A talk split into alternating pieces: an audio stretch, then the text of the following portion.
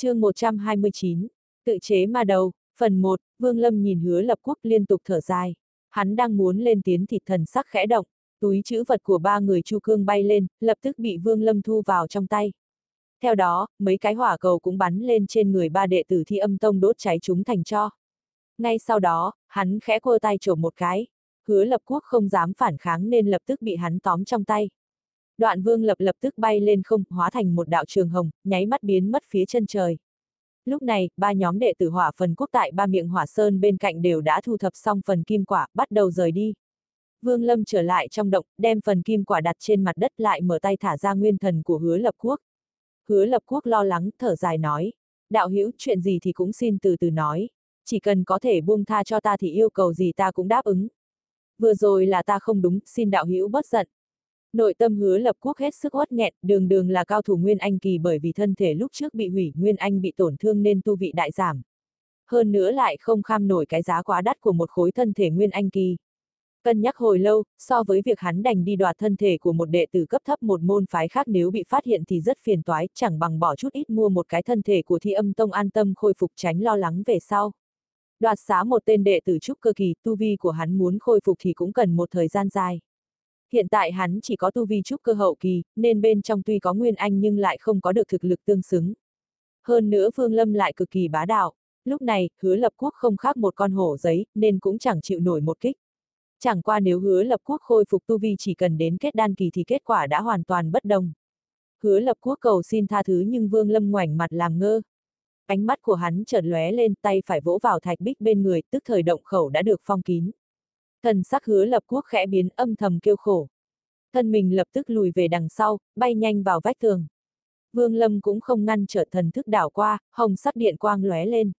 Ánh mắt hứa lập quốc lại ảm đạm thân hình run lên, lực lượng hủy diệt lại bao phủ toàn thân hắn. Vương Lâm một tay chộp lấy nguyên thần run rẩy của hứa lập quốc đoạn nhìn chằm chằm nguyên thần. Hắn trầm tư một chút, trong giây lát hai mắt đã lóe lên một đạo tinh quang. Trong khoảng khắc vừa rồi khi hắn nhìn nguyên thần của hứa lập quốc thì một cảm giác cực kỳ quen thuộc bỗng xuất hiện. Hắn cẩn thận suy nghĩ hồi lâu nhưng vẫn không thể hiểu được sự quen thuộc này từ đâu mà đến. Lúc này hắn nhìn nguyên thần đối phương, chợt nhớ tới nguyên do quen thuộc kia. Nguyên thần này cùng biến dị du hồn tịch diệt không gian có một chút tương tự. Vương Lâm sờ sờ cầm, suy nghĩ, nếu ban đầu có thể ở tịch diệt không gian thôn thệ du hồn thì thực lực của hắn sẽ tăng cường không ít. Hơn nữa bởi uy lực của du hồn rất mạnh nên năng lực thôn vệ sẽ được nâng cao. Một khi sinh linh trong tịch diệt không gian có một số lượng du hồn nhất định thì việc kiếm đằng hóa nguyên báo thù cũng sẽ trở lên dễ dàng. Quan trọng nhất là Vương Lâm biết hiện nay nếu gặp phải kết đan kỳ thì ngoài việc bỏ chạy không còn phương pháp nào khác. Nhưng một khi có du, hồn thì cho dù kết đan kỳ có chút phiền toái nhưng hắn cũng có năng lực tự bảo vệ mình. Nếu số lượng du hồn mà nhiều một chút thì cho dù là nguyên anh kỳ Vương Lâm cũng dám liều mạng. Hắn biết rõ pháp thuật của mình, chuẩn xác mà nói, hắn chỉ biết một số sơ cấp tiểu pháp thuật mà thôi. Còn pháp bảo thì chỉ có một thanh phi kiếm, không còn vật nào khác. Sau khi trải qua sự việc tại triệu quốc tâm tính của Vương Lâm cũng có chuyển biến cực lớn. Hết thảy mọi việc hiện nay, hắn làm chỉ nhằm mục đích cố gắng để mình trở lên mạnh mẽ, không để người khác nắm giữ. Có nguyên thần của hứa lập quốc trong tay khiến tim Vương Lâm đập lên thình thịch nếu như không thể mang du hồn từ trong tịch diệt không gian ra, vậy có thể tự chế tác một du hồn ở đây không? Ánh mắt Vương Lâm chớp động, hắn vỗ túi chữ vật một thiết phiến từ trong đó bay ra, một lát sau đã đào ra một gian thạch thất. Thừa dịp này, Vương Lập lập tức hủy diệt thần thức của hứa lập quốc. Dù sao cũng là thần thức của một cao thủ nguyên anh kỳ, cho dù tu vi đại giảm thì Vương Lâm cũng phải cố hết sức mới có thể miễn cưỡng thành công. Lúc này nguyên thần của hứa lập quốc đã biến thành một vật vô ý thức. Sau khi chuẩn bị xong thạch thất thiết phiến lại trở về túi chữ vật của Vương Lâm. Vương Lâm vung tay lên, đưa nguyên thần vào bên trong thạch thất, sau đó lưu lại cấm chế. Lúc này hắn mới điều tức một chút rồi lại rời khỏi huyệt động. Tìm kiếm chung quanh sơn mạch Vương Lâm bắt lấy mấy con tiểu thú trở về. Bên trong thạch thất nguyên thần hứa lập quốc ngơ ngác phiêu phù ở trên không, bất động một chỗ. Vương Lâm nhìn qua, đoạn ném một tiểu thú vào. Tiểu thú vừa được ném vào trong thạch thất lập tức kêu lên vài tiếng chạy thẳng vào trong góc co tròn người lại cẩn thận nhìn bốn phía. Cả bốn phía đều trống không, nó không hề nhìn thấy nguyên thần. Vương Lâm nhăn mày, hắn nhìn xong Phương Hòa Thuận ở trong thạch thất khẽ trầm ngâm một chút rồi ra cố cấm chế, sau đó thì không để ý đến. Lại đào ra một thạch thất nữa ở bên cạnh đem đám tiểu thú còn lại thả vào. Làm xong hết thảy, Vương Lâm khẽ vỗ chán, nghịch thiên châu từ mi tâm lập tức bay ra, xoay tròn trong không trung một vòng, lập tức tiến vào trong phần kim đằng. Toàn bộ phần kim quả trên cành lập tức thu nhỏ lại.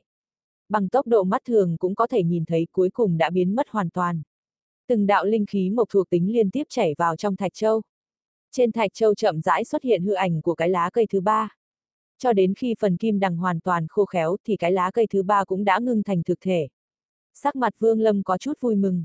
Hắn thu lại thạch châu vào trong tay cẩn thận xem xét một chút. Sau đó, Vương Lâm lại vỗ vào mi tâm một cái, hạt châu lập tức hòa tan, chui thẳng vào trong. Vương Lâm hít một hơi thật sâu, trầm ngâm một chút. Sau đó hắn lại bắt đầu ly khai huyệt động đi thẳng đến hỏa sơn. Liên tục ở mấy hỏa sơn khác tìm kiếm một hồi. Lấy ba ngày thời gian, Vương Lâm đã thu toàn bộ phần kim quả tại phần kim sơn mạch trực tiếp hủy căn. Nghịch Thiên Châu đã xuất hiến phiến lá thứ năm. Ba ngày sau, Vương Lâm lại đi tới trước thạch thất. Hắn nhìn vào bên trong trước mắt chỉ có một ít phân cùng dấu vết nước tiểu. Mấy con thú kia đã rất huệ hoại, thân thể không còn sức sống. Từ ba ngày trước nó không có thức ăn nên rất đói, từ đó dẫn đến suy nhược cơ thể. Nguyên thần của hứa lập quốc vẫn như cũ phiêu phù ở không trung. Nhưng nhìn kỹ thì có thể phát hiện so với trước kia thì nó càng thêm trong suốt tựa hồ có thể tùy thời biến mất. Vương Lâm trầm mặc một chút cực cảnh thần thức tán xuất thổi nguyên thần lùi về đằng sau. Từ từ khi cực cảnh thần thức của Vương Lâm bước tới gần cuối cùng đem nó bước đến phía trên tiểu thú. Cuối cùng, mắt thấy nguyên thần không thể tránh được lao về phía tiểu thú. Tinh thần Vương Lâm rung lên, ánh mắt ngưng trọng cẩn thận quan sát. Chỉ thấy thân mình tiểu thú run rẩy mãnh liệt cuối cùng dùng mình một cái ngẩng đầu lên trên, hai mắt bắn ra một tia tinh quang. Tuy nhiên hào quang ngày càng ảm đạm cuối cùng nghiêng đầu ngã xuống. Đúng lúc này, nguyên thần hứa lập quốc từ trong đầu tiểu thú chui ra, đánh về một phía vách tường, nhưng vừa mới đụng vào thì bỗng phát ra tiếng kêu thảm thiết nhanh chóng lùi lại phía sau. Tiếp đó hắn thay đổi phương hướng, liên tục mấy lần va chạm nhưng cũng không thành công, rốt cục phiêu phù giữa không trung, khẽ lắc lư. Vương Lâm không cảm thấy kinh sợ mà còn lấy làm mừng. Hắn nhìn chằm chằm nguyên thần, hai mắt nó rõ ràng không còn vẻ mê mang mà lại ẩn chứa một sự điên cuồng. Vương Lâm lập tức đem mấy tiểu thú bắt được ba ngày trước toàn bộ ném vào đây, hai mắt chớp động không ngừng, ngưng thần chăm chú quan sát. Mấy tiểu thú vừa bị ném vào, lập tức chạy trốn ra bốn phía ánh mắt sợ hãi đảo khắp mọi nơi. Nhưng điều khiến Vương Lâm nhíu mày là nguyên thần lại không hề để ý đến nhóm tiểu thú, sự điên cuồng trong hai mắt cũng đã ngày càng mờ nhạt cuối cùng rất nhanh đã biến mất một lần nữa khôi phục vẻ mê mang. Vương Lâm trầm ngâm một chút lại dùng thần thức áp bức buộc nguyên thần tiến vào trong cơ thể một tiểu thú, trong nháy mắt khi tiểu thú kia tử vong thì nguyên thần lại vọt ra, vẻ điên cuồng trong mắt cũng xuất hiện. Chỉ là nguyên thần vẫn không hề nhìn đến các tiểu thú khác, Vương Lâm hừ nhẹ một tiếng, dùng phương pháp đồng dạng buộc nguyên thần thôn phệ hoàn toàn hồn phách của đám tiểu thú. Lúc này vẻ điên cuồng trong mắt nguyên thần đã ngày càng đậm. Vương Lâm trầm mặc một lát rồi xoay người rời đi. Ở phụ cận Sơn Mạch lại bắt lấy một số dã thú, Lần này hắn chỉ chọn một số dã thú bản tính hung ác, một con trong đó lại còn có chút tinh danh. Một lần nữa trở lại huyệt động, Vương Lâm lại làm ra một số thạch thất phân loại những động vật này, sau đó cấm lấy hai con thú đang gầm rú, mắt đỏ ao ném vào trong mật thất có nguyên thần. Hắn lại bức nguyên thần thôn phệ, ánh mắt nguyên thần ngày càng trở lên điên cuồng. Vương Lâm ở ngoài thạch thất quan sát thật lâu, hắn không biết mình làm như vậy thì nguyên thần này có thể trở thành một du hồn không, hay lại trở thành một ma đầu. Kỳ thực phương pháp tốt nhất là bắt tu sĩ về thực nghiệm. Nhưng Vương Lâm lo lắng nếu nguyên thần kia thôn phệ tu sĩ thì rất có thể khiến cho tu vi bản thân tăng cao từ đó sẽ vượt qua phạm vi thần thức cực cảnh, lúc đó sẽ gây nguy hiểm cho chính bản thân mình. Cho nên do không hoàn toàn nắm chắc nên hắn không nghĩ tới việc trực tiếp dùng hồn phách tu sĩ. Bốn ngày sau, trừ bỏ một con có vẻ tinh quái thì tất cả động vật bị bắt tới đều đã được sử dụng qua. Ngày hôm nay, Vương Lâm cầm con thú tinh quái kia ném vào bên trong thạch thất. Nguyên thần dưới sự bức bách của cực cảnh thần thức đánh về phía con thú. Nhưng khi chạm tới nó thì nguyên thần lập tức bộc phát mâu thuẫn mãnh liệt cố gắng tự khống chế, trên mặt lộ ra vẻ do dự. Cực cảnh thần thức của Vương Lâm nhất động, hồng sắc thiểm điện lóe ra cuối cùng nguyên thần cũng đánh về phía con thú. Thời gian cứ thế trôi qua thân thể con thú này cứ run lên mãnh liệt nửa canh giờ sau, thân thể con thú này đã nổ tung, một đạo hồng sắc hư ảnh nhảy ra phiêu phủ giữa không trung rồi lập tức kêu lên vài tiếng. Bộ dạng nguyên thần đã hoàn toàn thay đổi, toàn thân phát ra hào quang ám hồng sắc lệ khí nồng đậm cho dù Vương Lâm đứng ở ngoài thạch thất cũng có thể cảm nhận rõ ràng. Trong mắt Vương Lâm, nó đã không còn là nguyên thần mà thực sự biến thành một ma đầu. Hai mắt Vương Lâm sáng ngời, hắn suy nghĩ một chút rồi mở cửa thạch thất đi vào. Ma đầu bỗng nhiên quay đầu nhìn chằm chằm Vương Lâm, đoạn nó bổ nhào về phía trước. Vẻ mặt Vương Lâm lạnh lùng, trong đôi mắt lóe lên hồng sắc thiểm điện. Ma đầu bị đánh cho bắn ra xa, nhưng nét mặt nó lại lóe lên vẻ tàn khốc tiếp tục lao tới. Vương Lâm duỗi tay hư không tóm lấy ma đầu. Muốn chết, thanh âm Vương Lâm lạnh như băng, hồng sắc thiểm điện trong mắt lóe ra không ngừng. Mỗi một lần lóe lên thì ma đầu lại càng trở lên run rẩy, nét tàn khốc trong mắt nó dần dần thu liếm thay vào đó là sự sợ hãi.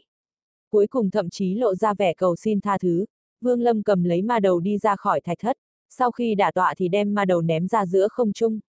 Vẻ tàn khốc trên khuôn mặt ma đầu lại lóe lên, nó không chút do dự nhằm phía đỉnh thạch thất bỏ chạy.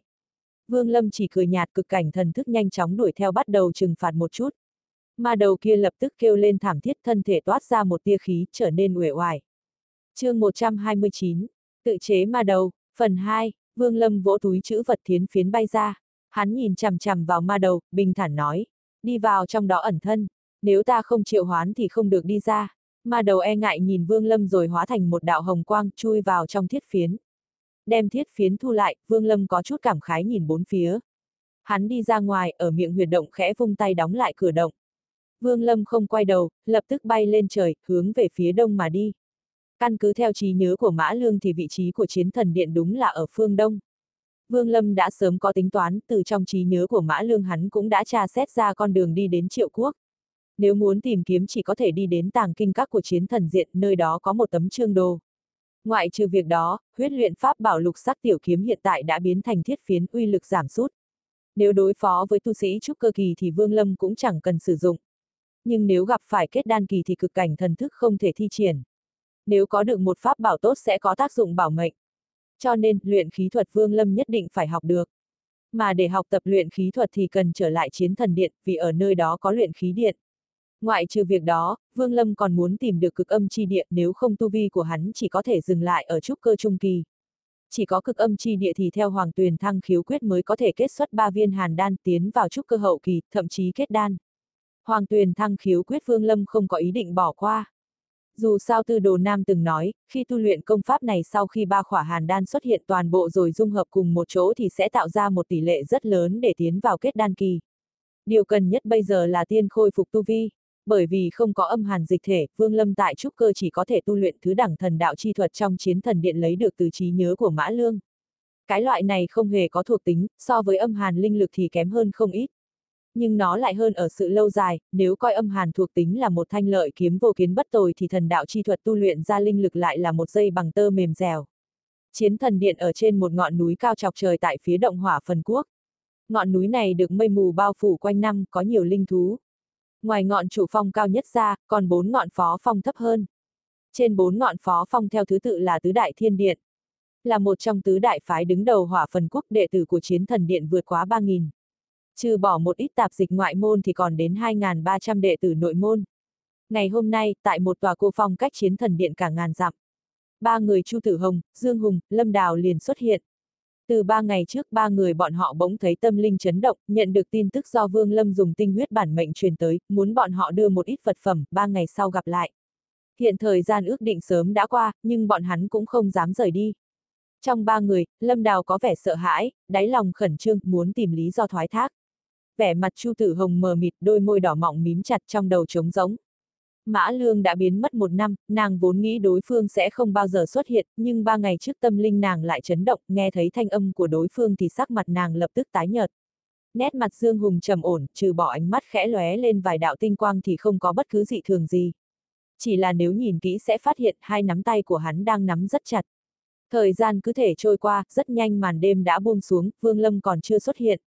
Ba người nhìn nhau, trên mặt lộ ra vẻ nghi hoặc, ở trên một ngọn núi cách đây 2.000 thước Vương Lâm đang lạnh lùng nhìn ba người.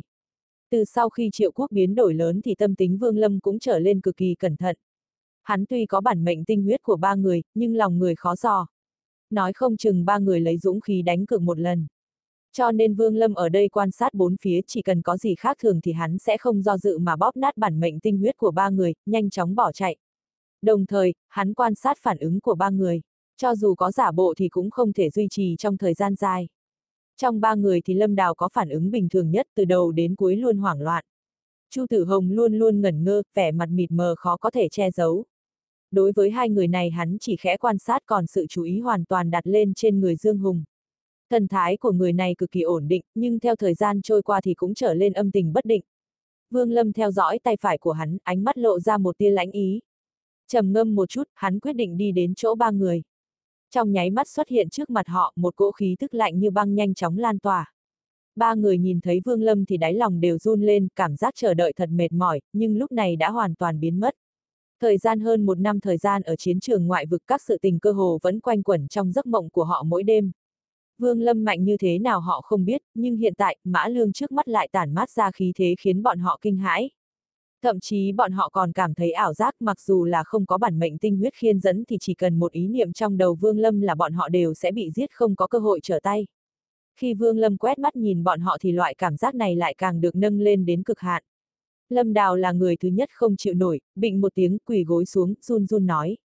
Lâm Đào bái kiến chủ nhân, Dương Hùng cùng Trư Tử Hồng cũng không tốt hơn là bao nhiêu, chẳng qua là cố nén chịu mà thôi. Cực cảnh thần thức của Vương Lâm vừa thu lại thì khí tức nguy hiểm tức thì tiêu tán, ba người lúc này mới nhẹ nhõm thở ra một hơi, Dương Hùng cùng Chu Tử Hồng vội vàng cúi đầu bái kiến. Cúi đầu, Dương Hùng cảm thấy chua xót tay phải hắn nắm thật chặt ngọc phù. Lần này hắn đến đây là có hai ý định, một là tính lừa Vương Lâm đi chiến thần điện, sau đó mượn cơ hội mời trưởng bối hỗ trợ đoạt lại bản mệnh tinh huyết. Thứ hai, nếu Vương Lâm không đi thì vụng trộm dùng ngọc phù trong tay truyền lại phương vị đến khối ngọc phù trong tay sư đệ của hắn đang ở trong chiến thần điện. Chỉ cần đưa vào một chút linh lực thì ngọc phù của sư đệ hắn sẽ sáng lên, dựa theo phân phó của hắn mà sư đệ hắn sẽ đem ngọc phù giao cho sư phụ. Nhưng bây giờ hắn lại phát hiện, suy nghĩ của mình ngu xuẩn đến cỡ nào. Nếu quả thật làm như vậy thì chỉ sợ hắn là người chết đầu tiên. Dám đoạt xá mã lương thì vị tiền bối đó nhất định là cao nhân thượng cấp tu chân quốc. Nếu không tu vi sao chỉ là trúc cơ trung kỳ, lại có thần thức khiến hắn cảm thấy run sợ. Dương Hùng thầm than một tiếng, dập tắt ý muốn phản kháng ở trong đầu. Hắn thở sâu một hơi, tay trái vội vàng vỗ lên túi chữ vật lấy ra một khối ngọc giản cung kính nói. Chủ nhân, vật phẩm ba ngày trước ngài phân phó tôi đã mang tới cho ngài. Đây là ngọc giản của luyện khí thiên điện. Vương Lâm nhận lấy, đoạn dùng thần thức đảo qua. Không nhìn thấy bất cứ điều gì khả nghi thì hắn mới khẽ gật đầu ánh mắt lại đảo qua Lâm Đào. Tim Lâm Đào giật thót lên, thấp giọng nói. Chủ nhân, những thứ đặt ở vị trí tối cao tại tàng kinh các do tôi tu vi không đủ lên không thể đi lên. Nhìn sắc mặt Vương Lâm không chút thay đổi, Lâm Đào cắn răng, ngẩng đầu nói. Mười ngày, chủ nhân hãy cho tôi thêm 10 ngày, 10 ngày sau biểu ca của tôi sẽ đến thay phiên, lúc đó chắc chắn biểu ca sẽ giúp tôi. Vương Lâm nhìn hắn, khẽ gật đầu, giọng bình thản. Nếu ngươi thực sự mang tới, khi ta rời khỏi hỏa phần quốc sẽ đem bản mệnh tinh huyết trả lại cho ngươi. Nói xong, hắn lại nhìn về phía Dương Hùng, ánh mắt lạnh dần. Nguyên bản định đem bản mệnh tinh huyết trả lại cho ngươi, nhưng khi nhìn thấy vật trong tay ngươi thì ta nghĩ không cần thiết nữa. Ta không giết ngươi nhưng bản mệnh tinh huyết này ta vẫn giữ. Thân mình Dương Hùng khẽ run lên, sắc mặt tái nhợt. Nhất là khi nhìn thấy ánh mắt của Vương Lâm thì hắn cảm thấy sợ hãi vô cùng, đoạn trực tiếp quỳ gối xuống. Hắn giao ra ngọc giản trong tay, vẻ mặt hết sức lo lắng. Vương Lâm không nhìn đến hắn mà lại nhìn về phía Chu Tử Hồng. Chu Tử Hồng cắn chặt răng, nàng khẽ cười, nhẹ giọng nói. Tiền bối, thần đạo thuật kia vô cùng kỳ quái, nửa năm trước tuy tôi nhìn thấy một lần nhưng sau khi xem xong căn bản không hề có chút ấn tượng. Thực sự không hề hoàn thành giao phó lần này. Kỳ thật ngài lấy thân phận mã lương trở về từ chiến trường vực ngoại thì tất nhiên có tư cách tìm hiểu. Thần đạo thuật đây vốn là thứ mà Vương Lâm cảm thấy hứng thú nhất trong trí nhớ của mã lương. Trong trí nhớ của mã lương, hắn nằm mơ cũng muốn. Nhưng tiếc rằng chiến thần điện luôn khống chế đệ tử vào xem thần đạo thuật cực kỳ nghiêm khắc. Nếu là đệ tử ngoại phái thì chỉ cần theo quy định cứ đến một khoảng thời gian nhất định giao nộp một lượng linh thạch là có thể được xem nhưng đệ tử bổn phái thì trừ phi đạt tới kết đan kỳ hoặc lập được nhiều công trạng cho bổn phái thì mới có thể được trưởng lão hộ pháp cho đi xem. Dựa theo phân tích của Vương Lâm thì chỉ sợ thần đạo thuật này có chút cổ quái, nếu không khi tu sĩ trúc cơ xem đã không cần đến có người hộ pháp. Hắn để Chu Tử Hồng thắc ấn một lần, vốn không nghĩ sẽ thành công, nên lúc này cũng không thất vọng. Cẩn thận liếc nhìn ba người một lượt hắn nói, ba người các ngươi không cần phòng bị với ta, chỉ cần không nảy sinh ý đồ xấu thì ta tất nhiên sẽ trả bản mệnh tinh huyết cho các ngươi nhưng nếu có sinh ý đồ thì đừng trách ta vô tình.